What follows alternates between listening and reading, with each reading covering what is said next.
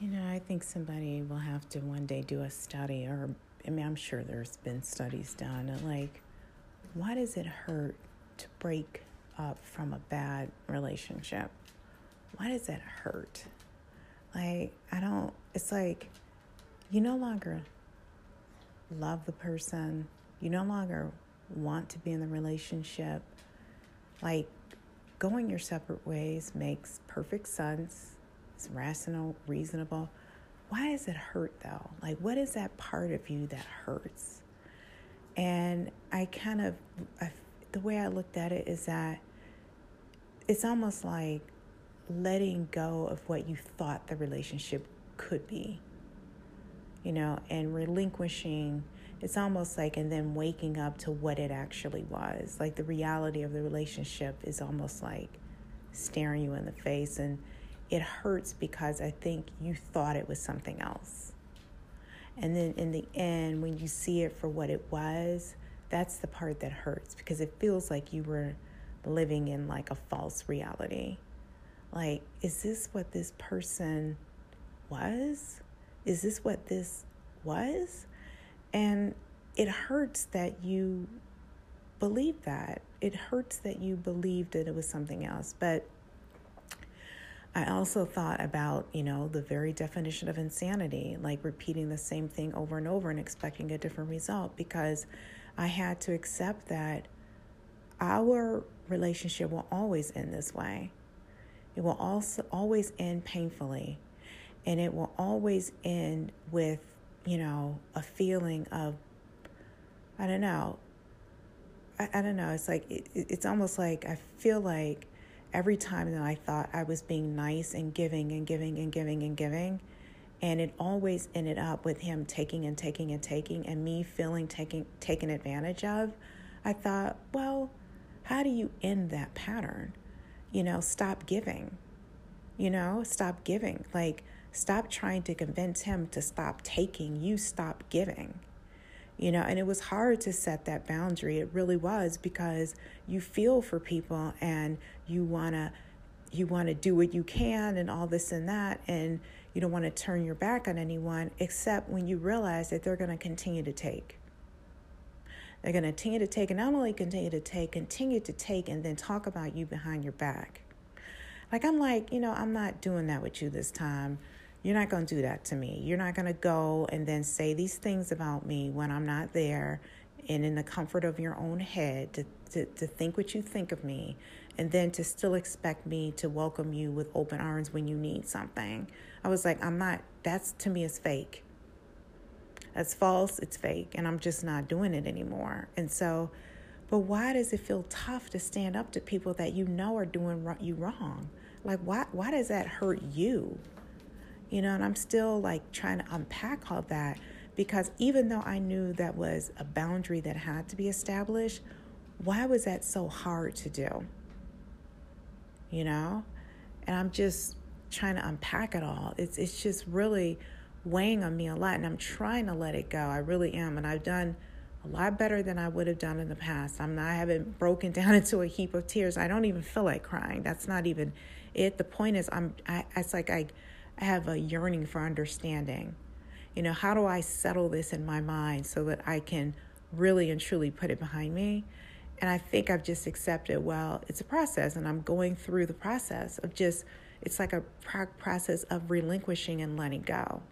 And all you can really do is just, you know, don't push the thoughts away, but continue to like accept the thoughts with almost like an it almost like with the goal of letting go like okay so once i process it i do really feel like i'm kind of like it dissipates it goes away it goes away but i feel like you know pushing them away did the opposite it kept me in a state of confusion and this time it's like well i'm not pushing them away but i am letting the energy just pass through me without reacting and you know, I, I did that with my father when I was in Detroit. I remained exquisitely calm. I did the same thing with him today. I remained exceedingly calm, you know, to the point where as he was walking out the door, I said, drive safely, you know, because I'm just, I just cannot be in a situation with any man who um, is prone to take advantage of a, of a woman's emotions and use those emotions as like a, a weapon against them. I'm just over it. And, you know, it took me a long time to tame my emotions, but I finally did it. And I feel like it makes me feel like a gladiator when it comes to men of that ilk and that mentality. It makes me feel like I can go toe to toe with them now. Like I feel like, no, you're not going to get anything past me this time. I'm wide awake. And I'm willing to like stare them square in the eye and confront them head on. I'm not going to do it. I'm going to look you square in the eye and I'm going to, you know, I'm going to say what I have to say. I'm not going to cower this time. I'm not going to back away. I'm going to stand right here and go toe to toe with you. And I'm not going to feel ashamed about it because I feel like men like that, I feel like I let my own testosterone fly. And it's like I'm never backing down to you ever again. You you don't get a sliver of a slice of me ever again. So it just again pondering the situation and it just makes me realize that you know the anger comes in to play because I called myself being nice to him. You know, it's like it's so difficult to have conflict and tension when you're trying to co parent. So I call myself trying to be nice.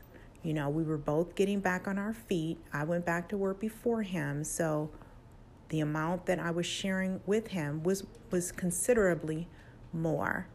And I just, I couldn't believe how he tried to spin that narrative yet once again yet once again trying to spin that narrative as if somehow I'm a Klingon to him. I mean, I'm like, I, it's just remarkable to me how completely conceited this man is. It's like, I'm, I call, it's almost like the story he used to tell about women. Like I said hi to you in a club. Well, that's how I feel about him. It's like I was being nice to you. It's like, and you have spun it around of me being gum on the bottom of your shoe. You know what I'm saying? It's like, that's what I get for being nice to somebody like that. It's like they are just gonna lie and lie and lie and spin the narrative so that they come out on top. so that somehow the tale is to their their benefit and, and favors them. And I'm like, you know, it just confirmed for me. I'm like, I just, I can't even be nice. You know, it's just going back to that no contact rule. It's like, no matter what you say or what you do, they're going to take your words, take your actions, and spin it into a tale where you come out on bottom, where you come out looking looking ridiculous and crazy. And they are going to spin it so that they always look like they're the one.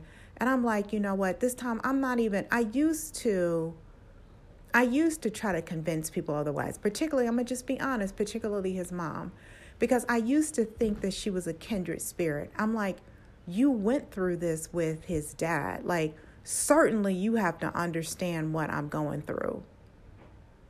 But you know, I learned my lesson with that because no matter what, he is going, that's his mom. So obviously, she's going to believe him she's going to believe, the two of them are going to believe each other, even if it means me being the liar. you know, it's like no matter what I say or what I do, somehow, to the extent she gets confused, it's going to come out with me lying.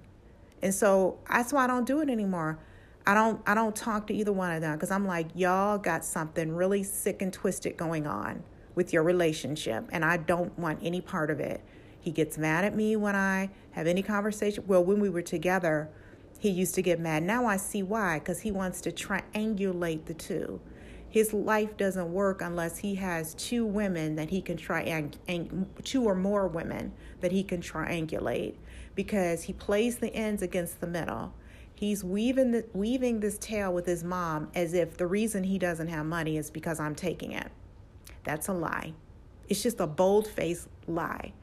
And it's hitting me particularly strong this time because I have three jobs to try to manage the decisions that we made together, but for which he's not able to contribute.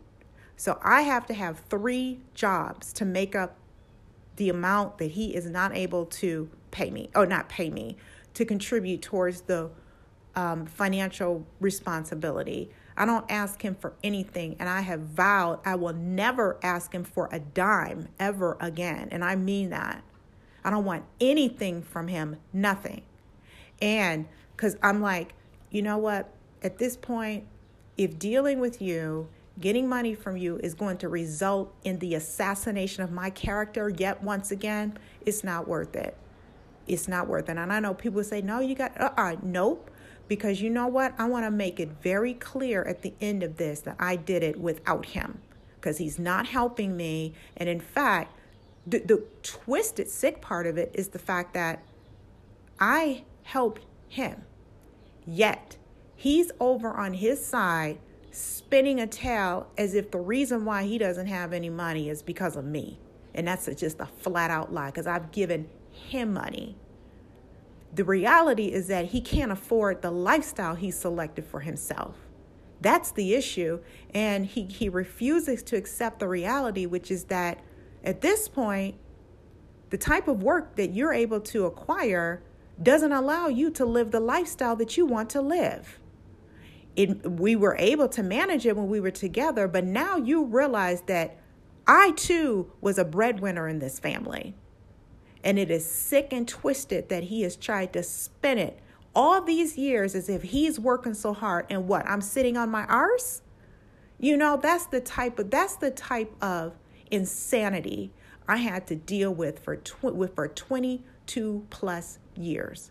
Just him nilly willy spinning these tales about me, my intentions and my actions that were so false that they nearly crushed me. Because before he would weave these tales, and then I would have to go live in that space. I would have to then go and live under the weight of this false, all this avatar he created. But this time I was like, mm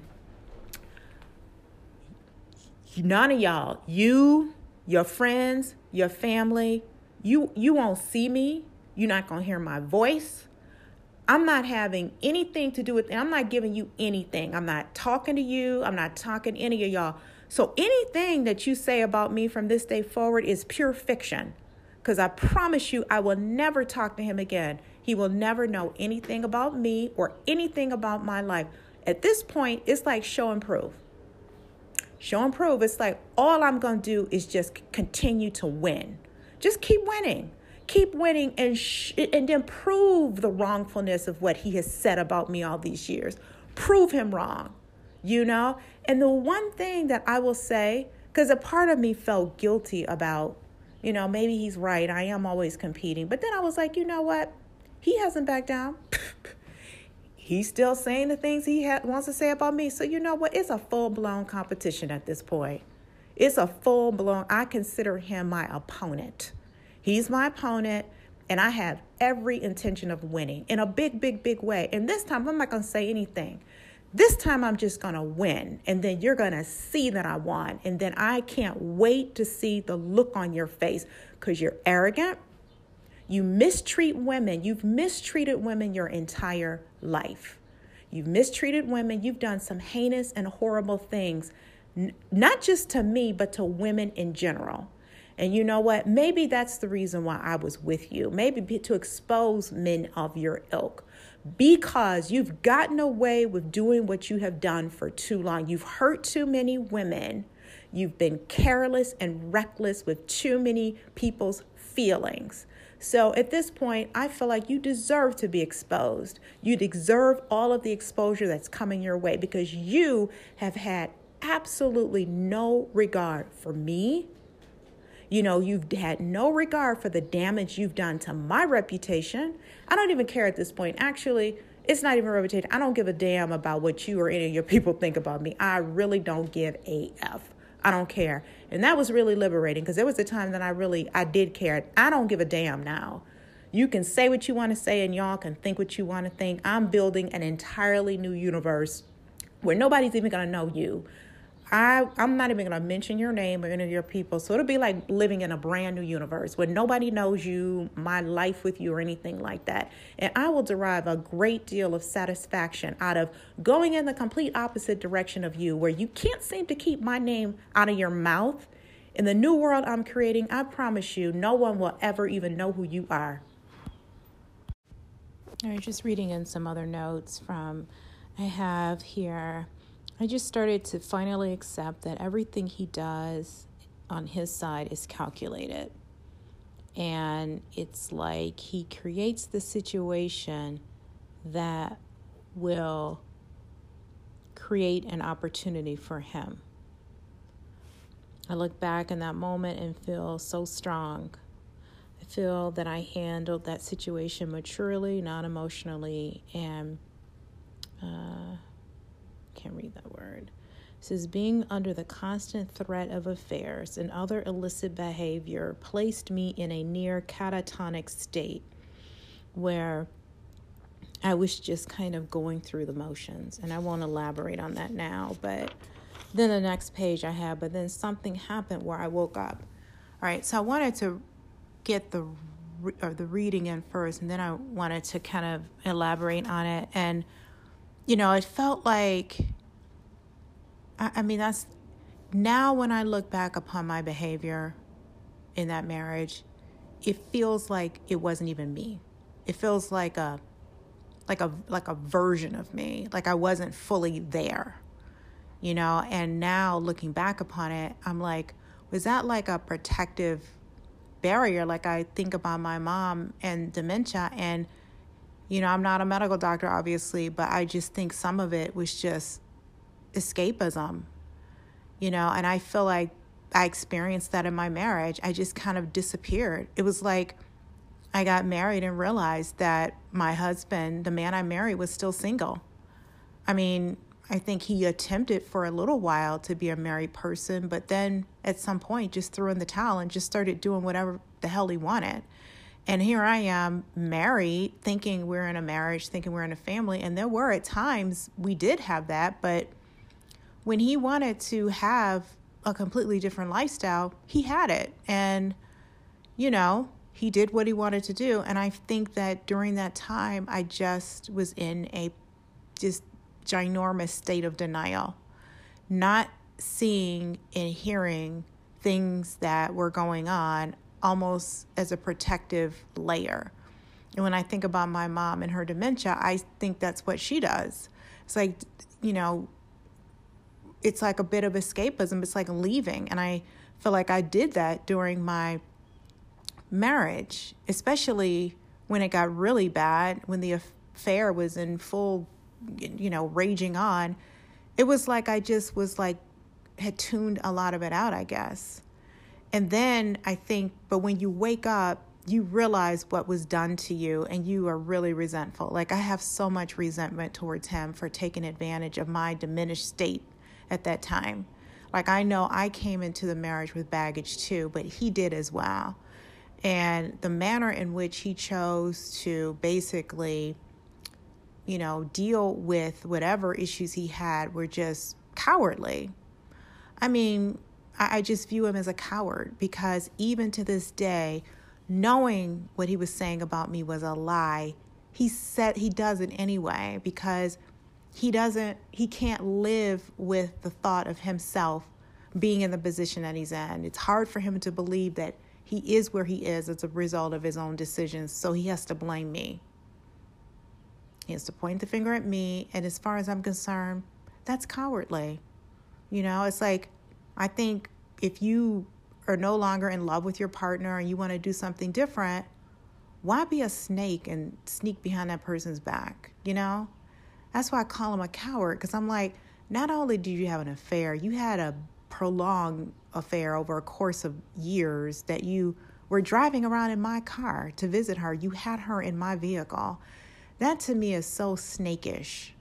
You know, it's like that's a snake. And I feel like so I was willing to even even to get past all that, to be nice to you to help you get back on your feet. And you you you sting me anyway? I'm like, if you did that to me after what I was willing to do to help you, I feel like then you deserve to fall flat on your face. You deserve to fall flat on your face because what you did to me was wrong. What you did was wrong. And it has taken me a really long time to be able to say that because I knew that I came into the marriage with baggage. But these past two years post breakup have taught me that it was not 100% me, that you have your own issues too. He brought his own issues into the marriage, and I'm like, you know what? I just want to extricate myself from that whole situation. I mean, it's so toxic that I can't even, like, I don't even know if I have the full words to describe, but I am going to get it out though. And I will say, I do feel a tinge of guilt about being so public, not public, I'm, it's not even public. I don't even know who's listening. I'm just getting it out so that I won't go crazy. I don't want to keep it inside and I don't want to talk about it to anyone. So this is my way of, of maintaining my own sanity. In the and when especially when you're dealing with people like him who have demonstrated repeatedly that they will in fact take actions to put me in a position where I could um, be emotional and all of that. I'm like, he does that on purpose. And now that I'm aware of it, I can guard against it by keeping him the hell out of my life.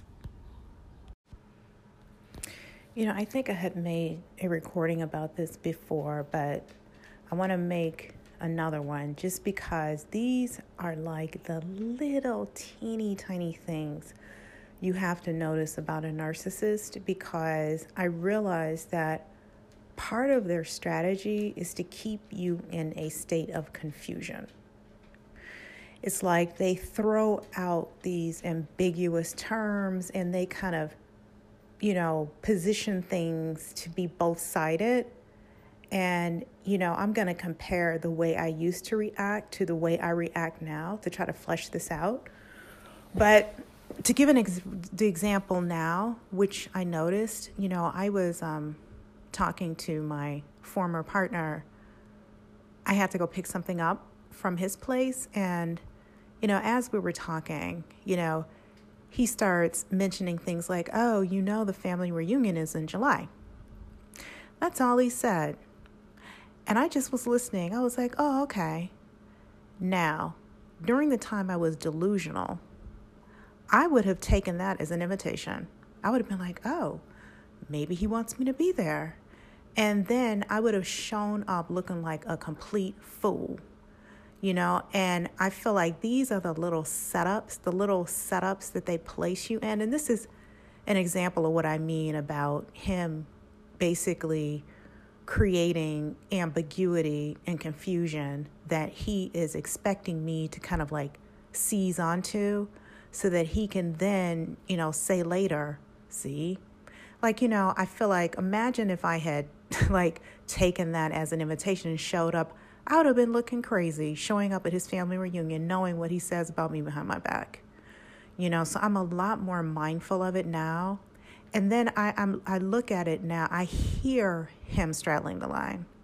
Like I hear him trying to set me up, you know? Oh, you know, the family reunion is in July. Because, see, with saying something like that, he can play both sides.